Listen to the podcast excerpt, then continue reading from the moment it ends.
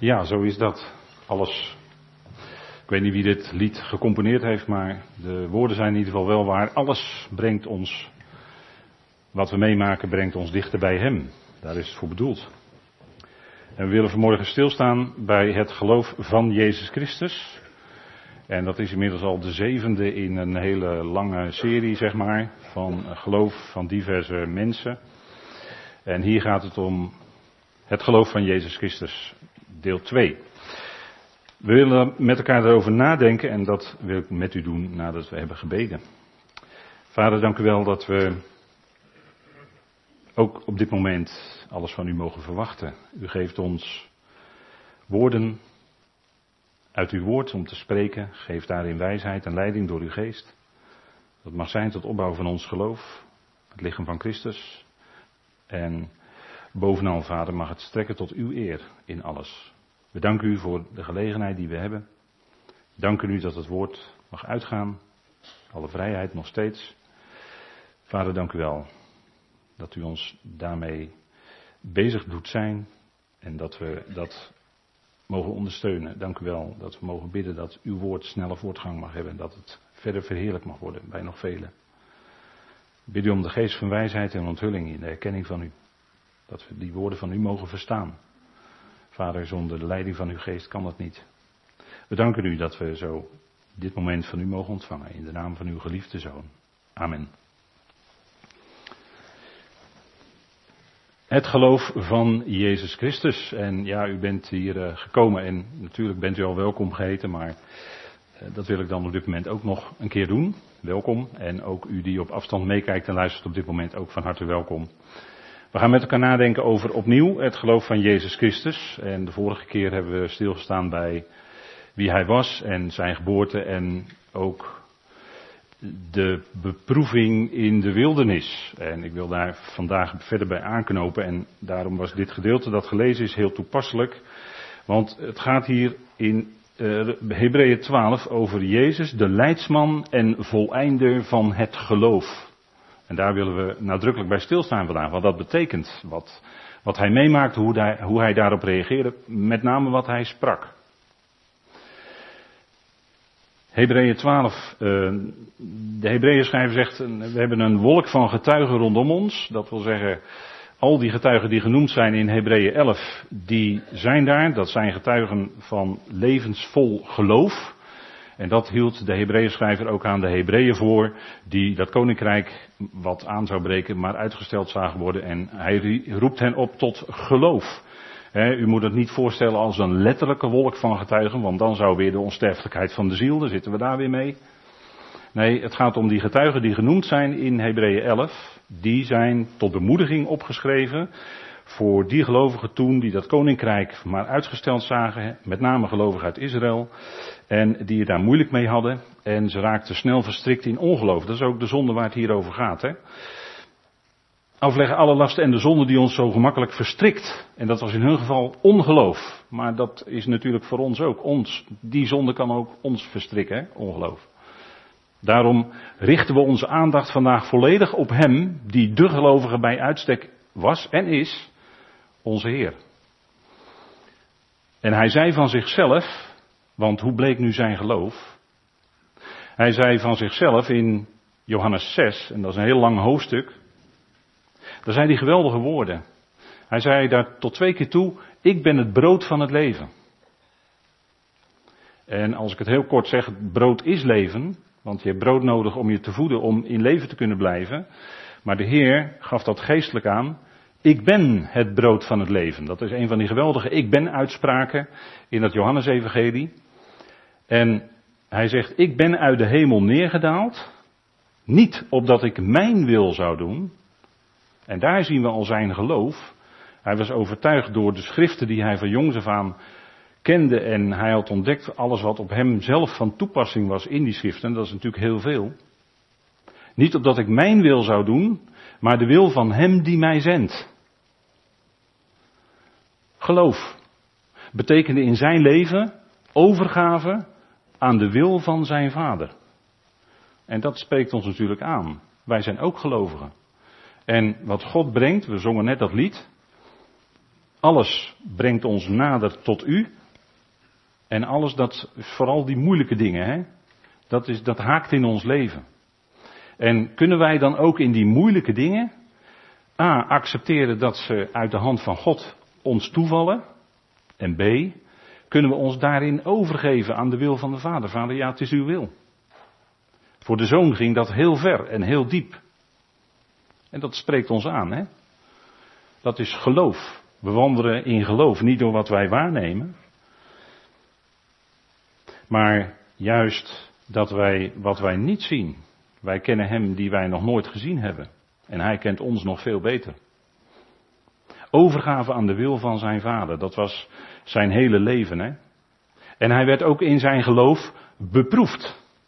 En dat kennen wij natuurlijk ook. Ons geloof wordt ook beproefd. De tegenstanders. En dan is voor ons altijd de vraag, als mensen die geloven, ja, hoe ging hij nou met die tegenstanders om, hè? Hoe functioneerde nou dat geloof, ook als er tegenstanders waren? En dat was nogal wat in zijn dagen. De heer Jezus zei, in confrontatie met de grote tegenstander, de tegenwerker, tot drie keer toe, geschreven staat, of er staat geschreven. Hij hield dat bij dat woord. Hij liet zich niet op het verkeerde been zetten door de tegenstander. Hij liet zich niet verleiden om van stenen brood te maken. Maar hij hield dat bij dat woord. Vasthouden, hij hield vast aan het woord van zijn vader. Dat is geloof. Dat is geloof zoals het in zijn leven, en dat is natuurlijk voor ons als voorbeeld, in die gezindheid willen wij ook wandelen, in de gezindheid van Christus Jezus. Dat is die ootmoedige gezindheid. En dat woord ootmoedig, dat betekent niet dat je hoog van de toren, nee, dat woord ootmoedig vanuit de grondtekst betekent juist laag. En dat is precies de weg die hij ging. De weg van vernedering. En als wij als gelovigen, ja, dan misschien, misschien als gelovigen hier, misschien wat kennis vergaard in de loop van de tijd. Dat zou je zomaar een beetje trots kunnen maken van, nou, wij mogen het toch wel weten hoe het zit. Juist dan kijken we naar die gezindheid van Christus Jezus, ootmoedigheid. Nee, het is louter en alleen genade. Het is genade. En hij sprak in geloof. Hè? Hij sprak dat woord in geloof, hield daaraan vast. En hij sprak een bijzondere gelijkenis. Hij sprak in gelijkenissen. En dat deed hij ook met het oog juist op die tegenstanders. Want het was niet de, ene tegenstander waar we net even over hadden, in, die genoemd wordt in Matthäus 4 en Lucas 4. Dat is een formidabele tegenstander, de allergrootste. Maar die heeft ook zo overal de pionnen staan, die ook dat woord tegenstaan, hè, zeg maar. En met het oog daarop sprak de Heer onder andere in gelijkenissen. En hij sprak in gelijkenissen niet om direct aan iedereen het bekend te maken. Hij gebruikte wel voorbeelden die wel bekend waren, maar juist door die gelijkenissen te spreken, verborg hij de ware betekenis. Zodat zijn discipelen aan hem moesten vragen, verklaar ons die gelijkenis. Want dat deed hij voortdurend. Met een bepaalde bedoeling. Om dingen voor de grote menigte te verbergen. En aan zijn discipelen legde hij het uit. Zie Matthäus 13. Zaaiers. U kent dat wel. De zaaier ging uit om te zaaien en die zaaide het goede zaad. Maar er was ook s'nachts een andere zaaier die kwam en die strooide ander zaad daar doorheen. Nou, heel bekend hè. En kijk, als we het even heel kort samenvatten. De, het gezaaide is dan daar het evangelie van het koninkrijk. Wat verkondigd werd door de zoon des mensen. De zoon van Adam. De Heer zelf. En degene die s'nachts zaaide, dat is de tegenwerker. En het aardige is dat in de grondtekst betekent letterlijk doorwerper. Dus dat deed hij ook precies, hè. Uh, het goede zaad, het uitstekende zaad van het woord werd gezaaid. Maar hij wierp daar ander zaad doorheen. En dat was in de Torah verboden. Niet tweeërlei zaad op één akker strooien, hè. Dat kan niet. Want dan krijg je, ja, dan, eh, dan gaat het in de oogst gaat het allemaal wel blijken. Want ze wilden al gelijk die, die, verkeerde eruit trekken. Maar de Heer zei, nee wacht even, wacht even, wacht even. We wachten tot de oogst. En de oogst is het einde van deze aion. En dan zal het allemaal wel blijken. Wat het echt is en wat niet echt is. U kent allemaal die gelijkenis wel hè. Maar dat is een heel bekend principe. Dat daar waar een uitstekende boodschap gezaaid wordt. Daar komt het doorheenwerpen. En die strooit de eigen zaadjes daar doorheen. Om het natuurlijk te verstoren, om het, uh, om het woord te ontkrachten, om het uh, te, te, laten verstikken en wat, wat er allemaal ook bedoeld wordt hè, in, in, uh, in Matthäus. En er kwamen ook vogelen, vo, vogels, hè, die pikten dat zaad weg. En vogels in de Bijbel zijn altijd het beeld van geestelijke machten. Dus we hebben het over tegenstand. En die tegenstand die is er voortdurend op uit om die juiste dingen uit Gods woord die gezaaid zijn, om A, daar doorheen te strooien, ander zaad, wat niet past dus. Of B, die vogelen te sturen en die pikken dan dat uitstekende zaad weg. Dat kan zomaar gebeuren. En die gelijkenissen sprak de Heer natuurlijk niet zomaar. Hij verklaarde aan zijn discipelen deze dingen. Niet aan de menigte. En dat is het punt, hè? dat is het probleem altijd. Met Gods woord, als dat gezaaid wordt, is er altijd tegenstand. Daar had de Heer mee te maken. En hoe reageerde hij daarop? Door heel scherp te antwoorden. Kijk, het uitstekende zaad zijn de zonen van het koninkrijk, dat is die tarwe. En dat is natuurlijk een heel bekend voorbeeld uit het dagelijks leven, wat de mensen kenden. Ja, je zaait tarwe en dan komt er allemaal tarwe. Maar die boze, die zaait daar het zogenaamde, dat heet dolik. Wel eens van gehoord, dolik? Dat is wilde tarwe. En u ziet het aan de plaatjes, het lijkt net echt. Het lijkt, het, het, is, het is ook het is ook iets wat opkomt. Het is ook iets wat gezaaid is. Uh, met nu zou kunnen zeggen, het is ook uit de Bijbel. Het is ook uit het woord. Maar nogmaals, je kunt niet twee verschillende dingen op één akker zaaien. Dat gaat niet. Dat gaat fout. Dat gaat mis. De Heer sprak dus heel scherp hè, toen hij te midden van zijn volk was. Want hij had tegenstand en die tegenstand had hij voortdurend mee te maken. En eh, die, die, uiteindelijk eh, wilde die niets liever dan hem uit de weg ruimen. En dat lukte ook. Uiteindelijk hè, uiteindelijk werd hij ook gekruisigd. We hebben gezongen vanmorgen over gekroond. En toen wij zo mooi over overwinning en over gekroond zongen, dacht ik, hij werd met een doornenkroon gekroond. Dat was het lijden. Dat ging heel diep. Dat ging heel ver. En zo ver gaf hij zich over aan de wil van zijn vader. Dat ging niet. Kijk, wij, wij als mensen zijn altijd geneigd het lijden te ontwijken. Maar het komt toch op onze weg. We hebben er toch mee te maken. En het is dan daarin, hoe stel je daarin op? Hij kreeg ook een bemoediging. Hij zei, deze is mijn geliefde zoon, in wie ik mijn welgevallen heb, hoort naar hem. Zo werd hij bemoedigd bij zijn doop in water. Zo werd hij bemoedigd bij de verheerlijking op de berg. En de bemoediging voor ons is dat God steeds tegen ons zegt, jij bent mijn zoon. Werd vanmorgen ook gelezen, hè? Uit Efeze. We hebben in genade ontvangen de zoonplaatsing. De plaats van zoon. Dat is ons gegeven in genade. En hoe groot is dan die genade? Je zegt, ja, maar dat heb ik nergens aan verdiend. Nee, nee, klopt. Dus dat is ook genade. En, en genade is, ja, dat is zoiets geweldigs. Hè? Het is de grondtoon van het evangelie van Paulus. Paulus die tot drie keer kon zeggen, rechtens, het is mijn evangelie. De grondtoon is genade. En dat zou de kern zijn van het zaad wat ook gezaaid wordt. En als daar ander vreemd zaad, ja, dan krijg je wilde, wilde, ja, wilde genade. Dat hebben we nog nooit van gehoord natuurlijk. Hè? Maar dan, dan is het geen genade meer eigenlijk. Als er wat anders nou doorheen komt, dan is het geen genade meer. En dan ben je dus ook de grondtoon van die geweldige muziek, die harmonie van het evangelie van Paulus ben je kwijt. En dan krijg je, in de muziek krijg je dan disharmonie. En dat, ja, dat klinkt niet, hè. Dan denk je van, als je een geoefend oor hebt, dan denk je, hé, dat klinkt niet goed. Maar wij zijn ook zonen. En dat is wat we, wat steeds weer als bemoediging in onze oren mogen knopen. Ook jij, zoals je hier zit. Met alles wat in je leven speelt, of gespeeld heeft, of nog speelt. Je bent mijn zoon. Geliefd. Niet omdat jij nou zo'n brave, beste iemand bent, maar gewoon omdat ik je lief heb. Zegt God tegen u, jou, mij. En dat is wonderlijk. Dat is nou genade. Dan denk je, ja, dat geloof, hoe kom ik er eigenlijk aan? Dus God, God die het je geeft. Dus dat is ook heel bijzonder.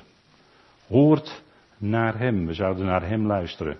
Die verheerlijkte Heer, die nu via zijn apostel spreekt. De Heer Jezus genas.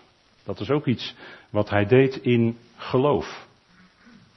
Zijn geloof was op dat moment dat hij verkondigde het evangelie van het koninkrijk. En dat ging gepaard met wonderen en tekenen. Nou, er nog steeds wonderen, maar geen tekenen meer. Ja, gebeurden nog steeds wonderen, zegt u? Nou, als je ieder voorjaar kijkt naar de bomen, naar de natuur, dat is toch een wonder, elk voorjaar. Er gebeuren nog steeds wonderen. Mensen die tot geloof komen uit diepe duisternis en in het licht komen, dat is ook een wonder. Dat is een geestelijk wonder. Daar kijken we naar.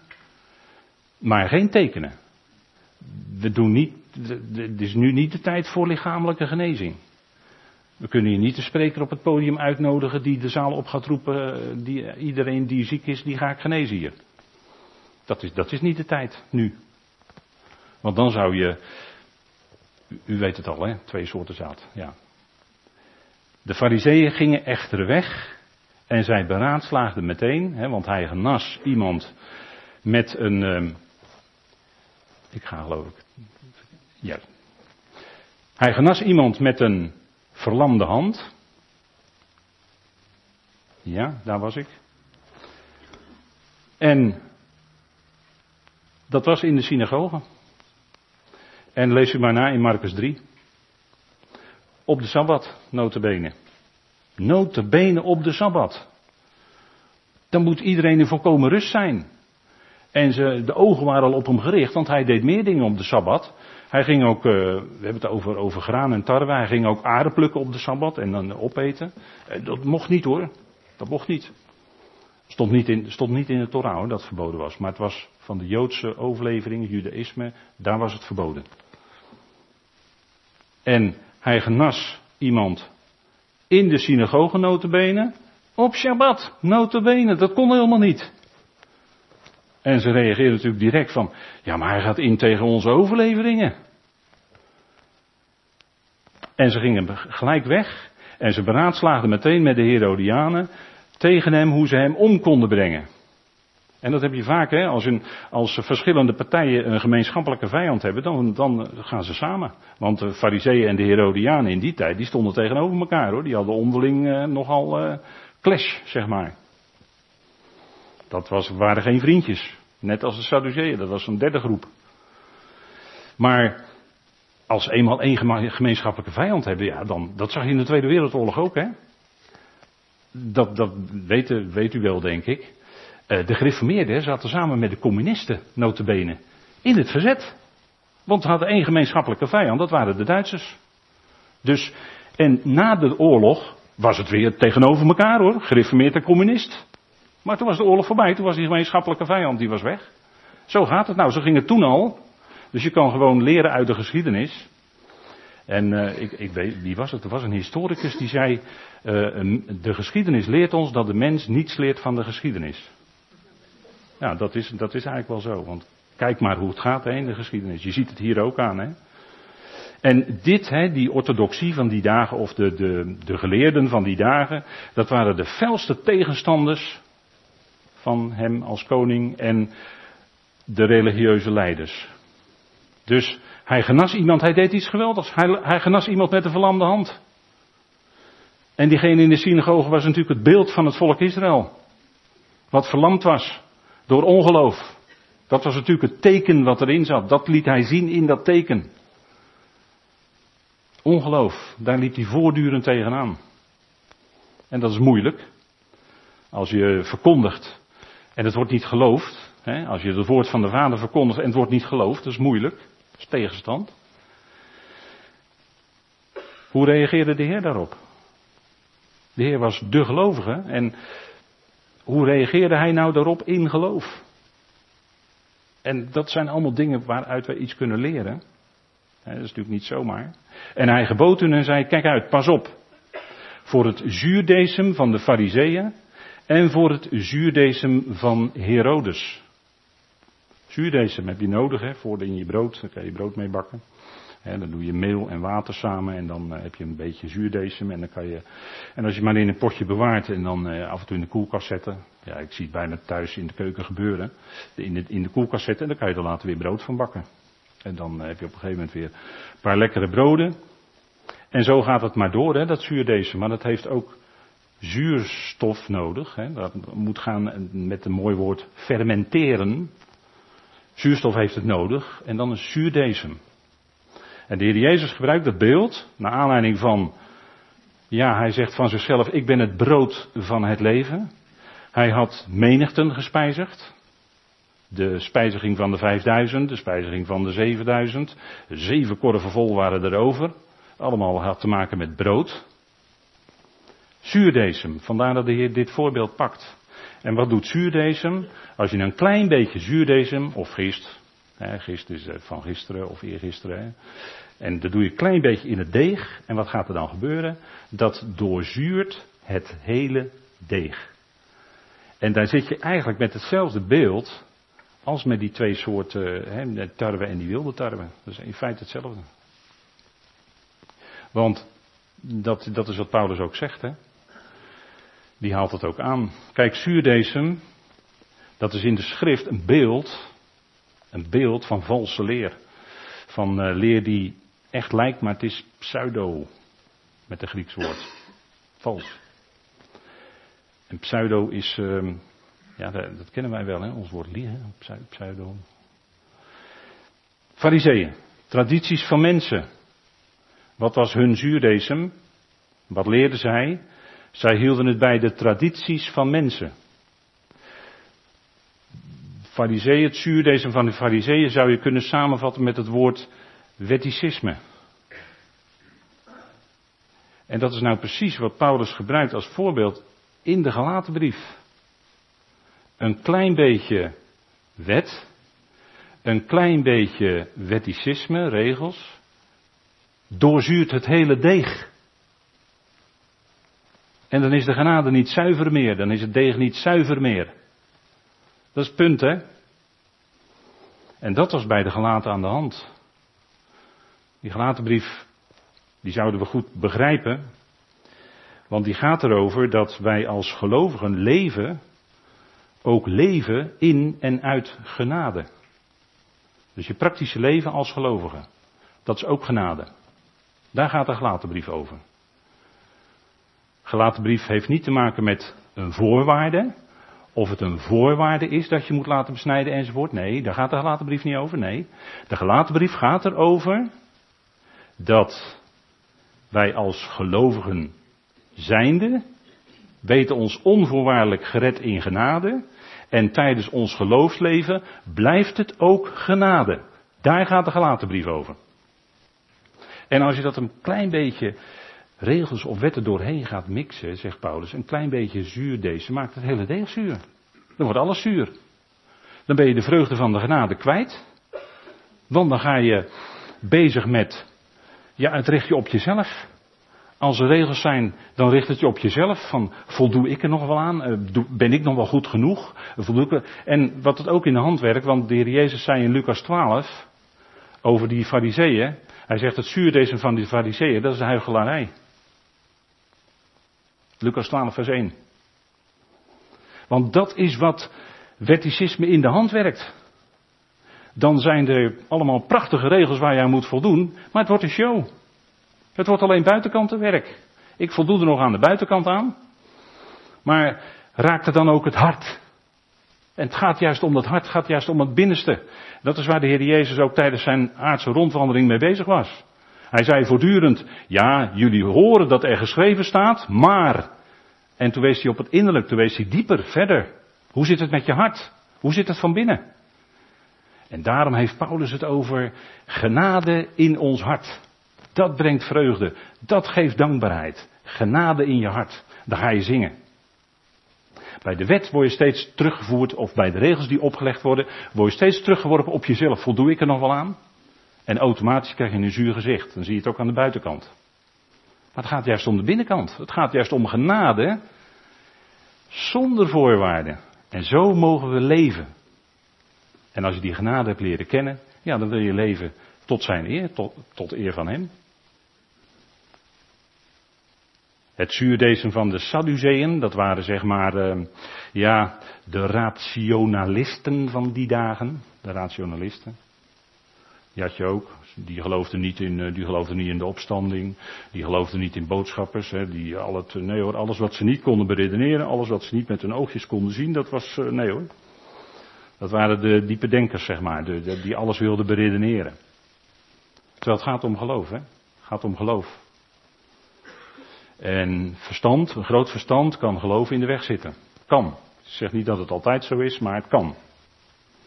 En punt is, het punt is, dat die Sadduceeën, dat waren ook tegenstanders van onze Heer. Want hij wijst, hij wijst op dat zuurdesem van de Sadduceeën. En dat is, uh, ik heb een uitspraak, hè, zo van het is wel waar. Hè. U, als ik het zo zeg, herkent u het ook in onze dagen. Hè, want deze dingen zijn in onze dagen nog steeds aanwezig. Niet alleen toen, maar in onze dagen misschien in iets andere vorm, maar toch. Het is hetzelfde principe overal. Hè. In alle tijden, tot nu toe. Het is wel waar, maar het is niet echt gebeurd. De, de, dat, noemen ze in de theologie noemen ze dat de ontmythologisering van de Bijbel.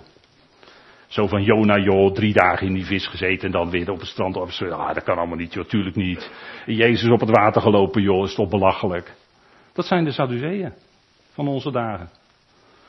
Want het, dat, en, maar dan raak je op de duur raak je alles kwijt. Want ga je al die wonderen en bijzondere dingen uit de Bijbel schrappen, weet u wat er dan gebeurt? Nou, dan, dan kan je op een gegeven moment kan je gewoon die hele Bijbel kan je gewoon weggooien. En dat is ook gebeurd. Dat gebeurt ook. En dan denk ik, triest, triest. Je hebt helemaal niets meer over. Dan ben je zo geleerd. En aan, uiteindelijk aan het eind van je leven, je hebt niks, niets meer, niks. Dus niets. Triest hoor, triest vind ik dat. En dan ben je zo knap. En dan ben je zo geleerd. En dan ben je zo doorkneed in, in, eh, van, van alles. Maar het gaat om geloof. Laat je niet mee, meenemen door het zuurdesem van de Sadduceeën. En dan had je ook nog de Herodianen, hè, waar de fariseeën in dat voorbeeld van uh, Marcus 3 mee samenspannen. De Herodianen, die wilden uh, het koninkrijk bewerkstelligen via politieke weg. Klinkt, bekend, misschien? Klinkt bekend? Christelijke politiek, misschien? Kijk, zij wilden, de Herodianen, die wilden via Herodes, hè, je had een heleboel Herodesen in die tijd. Hè, die hadden allemaal een andere als je dat opzoekt, allemaal andere, hè, 1, 2, 3, 4 en allemaal bijnamen, Agrippa enzovoort. Maar die, die, die groep die wilde dan het koninkrijk vestigen via politieke weg, met behulp van Herodes. En omdat de Heer sprak en hij kreeg aanhang, zat hij natuurlijk ook die Herodianen in de weg. Dus er moest uit de weg geruimd worden. Lastig. Zo'n lastig iemand die maar steeds zijn mond open doet en maar steeds blijft spreken. Zo spanden ze samen tegen onze Heer. En de uitwerking van zuurdesem, dat is dat hij ondanks zijn liefdevolle handelen, ondanks zijn liefdevolle spreken, en dat was, ja, liefdevol, maar dat was niet, niet altijd zachtzinnig hoor, want als hij inging tegen de overleveringen van hè, de tradities van de mensen, dan uh, werd hij bijzonder fel in zijn spreken. Bijzonder fel mag ik wel zeggen. Dus de Heer Jezus zoals die voorgesteld wordt, soms wel eens als heel zoetig en heel aardig en altijd lief voor je. Als je de Bijbel leest, is het toch wel wat anders hoor. Is toch wel wat anders. Want hij kon fulmineren tegen de. En hij zei hier ook, want toen hij zoveel tekenen had gedaan te midden van zijn volk, hè, dat was hier dan een beetje rondom uh, het meer van Galilea, en hij moest dan zeggen, wee u Gorazin, wee u Bethsaida, dat waren zo plaatsen die ten noorden van het, uh, van het meer van Galilea liggen. Wee u Capernaum, waar hij zelf notabene geruime tijd verbleven had. Op de foto ziet u ook restanten van de witte synagoge in Capernaum. Wee u. Want hij zegt, in, de, in dat stukje zegt hij dan, als binnen jullie, hè, als bij jullie die of als in Sodom, dat voorbeeld haalt hij aan. Als in Sodom die dingen gebeurd waren, die tekenen gedaan waren, dan hadden ze zich onmiddellijk bekeerd. Maar jullie niet, Gorazin Bethsaida. Jullie niet, Capernaum. Dus de Heer was onvoorstelbaar scherp in dit stukje, want er was weinig geloof. Hij stuitte voortdurend op ongeloof te midden van zijn volk, zelfs zijn eigen broeders, zijn eigen zijn naaste familie niet. En dat herkent u misschien ook wel. Ik bid voor mijn familie elke dag, zegt u. bid voor die ongelovigen in mijn familie. Maar al die jaren en ze komen maar niet tot geloof. We hebben het erover. Op verjaardagen maar niet meer, want er komt er ruzie van. Hè, dat soort dingen, weet u wel, hè, denk ik. Maar toch, je bidt ervoor en toch. En de Heer bad natuurlijk voor zijn volk. Hij was vaak in, op een eenzame plek en dan sprak hij met vader. En ongetwijfeld ook over het ongeloof wat hij ontmoette. En dat gaf hem veel verdriet. Dat gaf hem tranen. En dat kennen wij denk ik ook wel. Ondanks dat alles was er weinig geloof. En hoe reageerde hij daarop? Nou, hij sprak de waarheid. En de waarheid is hard, zeiden de discipelen ook in Johannes 6. De waarheid is hard. En dan zegt u ja, de waarheid kan wel eens hard zijn, want dat kan je raken. Hè? En dat is ook, Gods woord is de waarheid, dat, dat raakt ons ook in ons leven.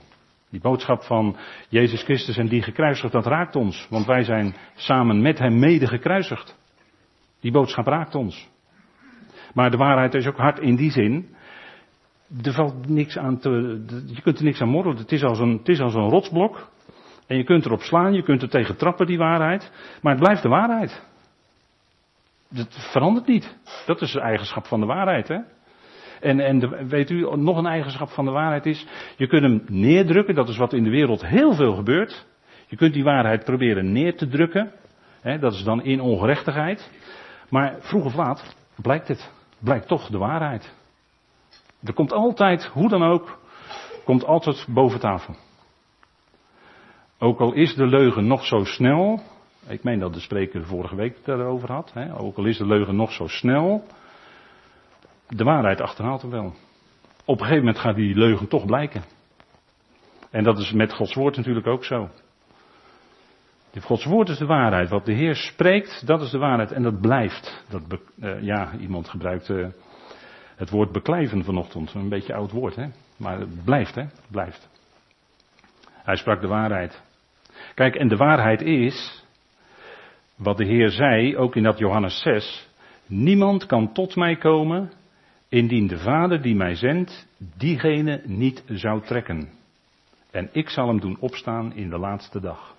Dat antwoord had de Heer ook voor zichzelf op het ongeloof wat hij ontmoette. Niemand kan tot mij komen tenzij de Vader trekt. En zo is het ook. En dat biedt ons troost.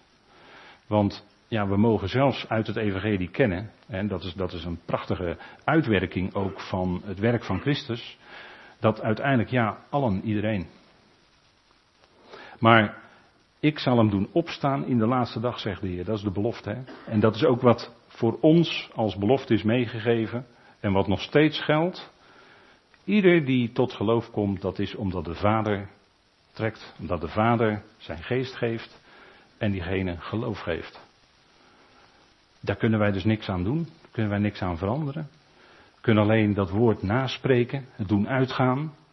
En dan zien we welk resultaat Vader daarop geeft. En bij de Heer was het veel ongeloof. Hij moest die steden in zijn dagen verwijten en dat deed hij met verdriet in zijn hart om hun ongeloof. En dat is, dat is vandaag de dag niet anders. Dan zegt hij, ja, er is veel, veel ongeloof en ook, ja, iemand had het wel eens een keer over um, ongelovige gelovigen. Ken je dat? Ongelovige gelovigen. Gelovigen die wel gelovigen zijn, maar als je op een gegeven moment bepaalde dingen uit de schrift naar voren brengt, dan geloven ze het niet. Dat zijn ongelovige gelovigen. Die heb je ook. Gebeurt. Is verdrietig hoor, als dat gebeurt. Kijk, de Heer bemoedigt ons door te zeggen, de geest is het die levend maakt. Dat is de geest van God. Het vlees is niet nuttig voor niemand. Je kan, weet u, dat, dat is ook met, we hadden het net over het zuurdesem van de fariseeën. Je kan op iemand dingen gaan leggen, van dat dat moet je doen, maar dat, dat is op vlees, dat, dat werkt niet. Bij Israël werkte het niet. Wat God demonstreerde bij Israël, door hen de wet te geven, wat God daarmee demonstreerde was dat de overtreding toenam. Wij denken, het is goed als mensen regels krijgen, want dan gaat, het, dan gaat dat verkeerde gaat zich beperken. Maar precies andersom is wat werkelijk gebeurt. De Heer legde de wet op op Israël en demonstreerde daarbij dat die mens vanuit zijn vlees niet in staat was om. En daarom zegt de Heer hier, de geest is het die levend maakt.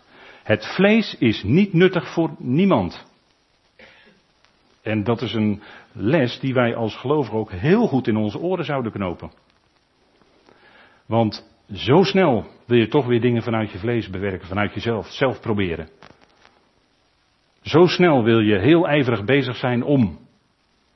Maar dan zouden we wel alert zijn. Ja, maar is, dat, is dit wel de bedoeling van de Vader? Is dit wel wat God bedoelt? En hij zegt, de woorden die ik tot jullie gesproken heb, zijn geest en leven. Dat is leven, dat is je, hij is het brood van het leven, zegt hij van zichzelf. Leven is als we uit hem eten, om het zo maar te zeggen. Zijn brood, wat hij aanreikt, zichzelf, in dat woord. De woorden, daar gaat het om. Die zijn geest en leven. Dat zijn de dragers van die geest van God. Een woord is nooit zomaar een woord, maar met een woord komt altijd een stukje geest mee. En woorden hebben we nodig voor ons leven om uit te kunnen leven. Levend water noemen we dat. En dat is ook werkelijk leven van binnen in het hart. En dat is wat de Heer ook beloofde aan zijn volk. Ze begrepen het niet. Wat hij zei in de bergreden bijvoorbeeld. Dat hij die Torah nog aanscherpte naar het innerlijk van die mensen. En ze ontdekten, als het goed is, zouden ze moeten ontdekken daardoor, ja maar wacht even, maar dit, dit, dit kan helemaal niet. Deze, daarom zei de discipel ook in Johannes 6, deze reden is hard. En ze keerden, vele keerden zich van hem af. Ze waren wel tot, een, tot op zekere hoogte meegegaan met hem, Johannes 6. Maar op een gegeven moment had hij al die dingen gezegd en ze keerden zich van hem af. Notabene zijn leerlingen die hem lange tijd waren gevolgd. Misschien wel jarenlang. De woorden die ik tot jullie spreek zijn geest en leven, daar gaat het om. En hij zei, daarom heb ik tot jullie uitgesproken, want er was wat gemor, hè? ja, ja, ja, dat zegt u dan allemaal wel, maar hè, dat, eh, dat, dat zijn mensen wel snel geneigd te doen, hè? als de Heer spreekt door zijn woord, om daar dan zelf doorheen te gaan praten, ken je dat? Als je, als je zelf iets zegt, dan gaat iemand anders gewoon heel hard doorheen praten. Dat is lastig, laat ik het zo maar noemen, dat is lastig. Hij zei, daarom heb ik tot jullie uitgesproken dat niemand naar mij toe kan komen indien het niet zou zijn gegeven aan hem uit de Vader. En dat zei hij juist om aan te geven, ja, er zijn maar een, het is toch kennelijk een beperkt aantal die wel volgt en die blijft volgen. En dit, deze uitspraken van de Heer, die schakelen dus iedere menselijke betrokkenheid bij het komen tot hem uit. Hè? Deze woorden van de Heer laten zien dat het louter en alleen Gods werk is, dus genade is. Dat is de boodschap die de apostel Paulus brengt. Dat is de grondtoon van zijn evangelie, van zijn goede nieuws. Dat is wat we zouden met elkaar zouden, ja, met elkaar zouden koesteren. De liturg zei het ook. Dat zouden we koesteren en uitdragen. Daarvoor staan, hè, voor dat evangelie. En hij dankte de Vader, dat was ook zijn geloof. In geloof dankte hij de Vader. Want hij zei dat en daaruit blijkt dat hij ook dat ongeloof, ja, ook het ongeloof, de vijandschap zelfs, accepteerde hij uit de hand van de Vader. Zo moest het zijn. Uiteindelijk, ja, ja, toch. Hij ging door met spreken, hij ging door tot het einde. Maar toch, ook die tegenstand, het ongeloof, het moest er zijn. En op zeker moment dankt hij daar ook voor. Hè? In, uh, bijvoorbeeld in Lucas staat dat. In dat uur, toen hij net gesproken had over die steden die zich maar niet wilden omkeren, die steden die vol zaten met ongeloof, in dat uur juichte hij in de geest, staat er zelfs. Dat is ware, innerlijk sprong die op. Zoiets, hè, staat er dan. En hij zei, ik beleid u van harte, vader, Heer van de hemel en van de aarde, dat u dit weghoudt van wijzen en intelligenten en ze onthult aan onmondigen. Ja, vader, want zo wordt het een welbehagen voor u. Hij hield het weg De Heer zag het. Vader hield het weg bij de wijze en verstandigen van die dagen. De fariseeën, dus met name de Sadduceeën, de Herodianen. Daar hield hij het bij weg. En hij onthulde het aan onmondigen, aan mensen die eenvoudig dat woord van hem aanvaarden, accepteerden. Daar gaf vader het aan. Niet, niet omdat ze dat, eh, hè, dat was geen voorwaarde natuurlijk. Maar eenvoudig, wij zeggen dan eenvoudige mensen die accepteerden dat. En zo is vandaag de dag natuurlijk nog steeds. God roept. Niet, Paulus zegt dan niet vele wijzen naar het vlees, niet vele invloedrijke, niet vele edelen, niet de, niet de elite van deze wereld, niet de upper ten of hoe je dat ook allemaal noemen wil. Die worden niet geroepen. Nee, eenvoudige mensen, gewoon mensen zoals u en ik. Die worden geroepen. En dat is vaders welbehagen. En uiteindelijk kwam er een stem uit de hemel. En die zei: Vader, verheerlijk uw naam, bad de Heer. En er kwam een stem uit de hemel: Ik heb die verheerlijkt en zal die opnieuw verheerlijken. En daar willen we dan vandaag mee, eh, mee afsluiten. Hoe verheerlijkte God zijn naam? Dat heeft alles te maken met het geloof van Jezus Christus. Hè? Hij spaarde zijn eigen geliefde zoon niet voor de dood aan het kruis. Hij wekte hem op uit de dood. Hij toonde zijn rechtvaardigheid in liefde. En hij rechtvaardigde de mensheid door het geloof van Jezus Christus. Dat zijn de geweldige dingen die God door zijn zoon heen, door dat geloof van zijn zoon heen uitwerkte. En dat is toch wel heel bijzonder, denk ik. En ja, misschien allemaal bekende dingen vanmorgen gehoord, maar toch. Misschien gaf het even weer een herinnering, een bemoediging voor u. Amen.